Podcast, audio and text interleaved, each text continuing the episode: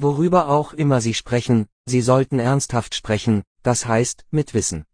Fragen Sie in ähnlicher Weise bei jedem Thema, über das Sie etwas wissen möchten, demütig und wie ein Kind. Jeder von uns sollte diese ausgewogene Denkweise haben. Verwirrtes Reden und arrogantes Zuhören sind gefährlich. Leben als Gedanke.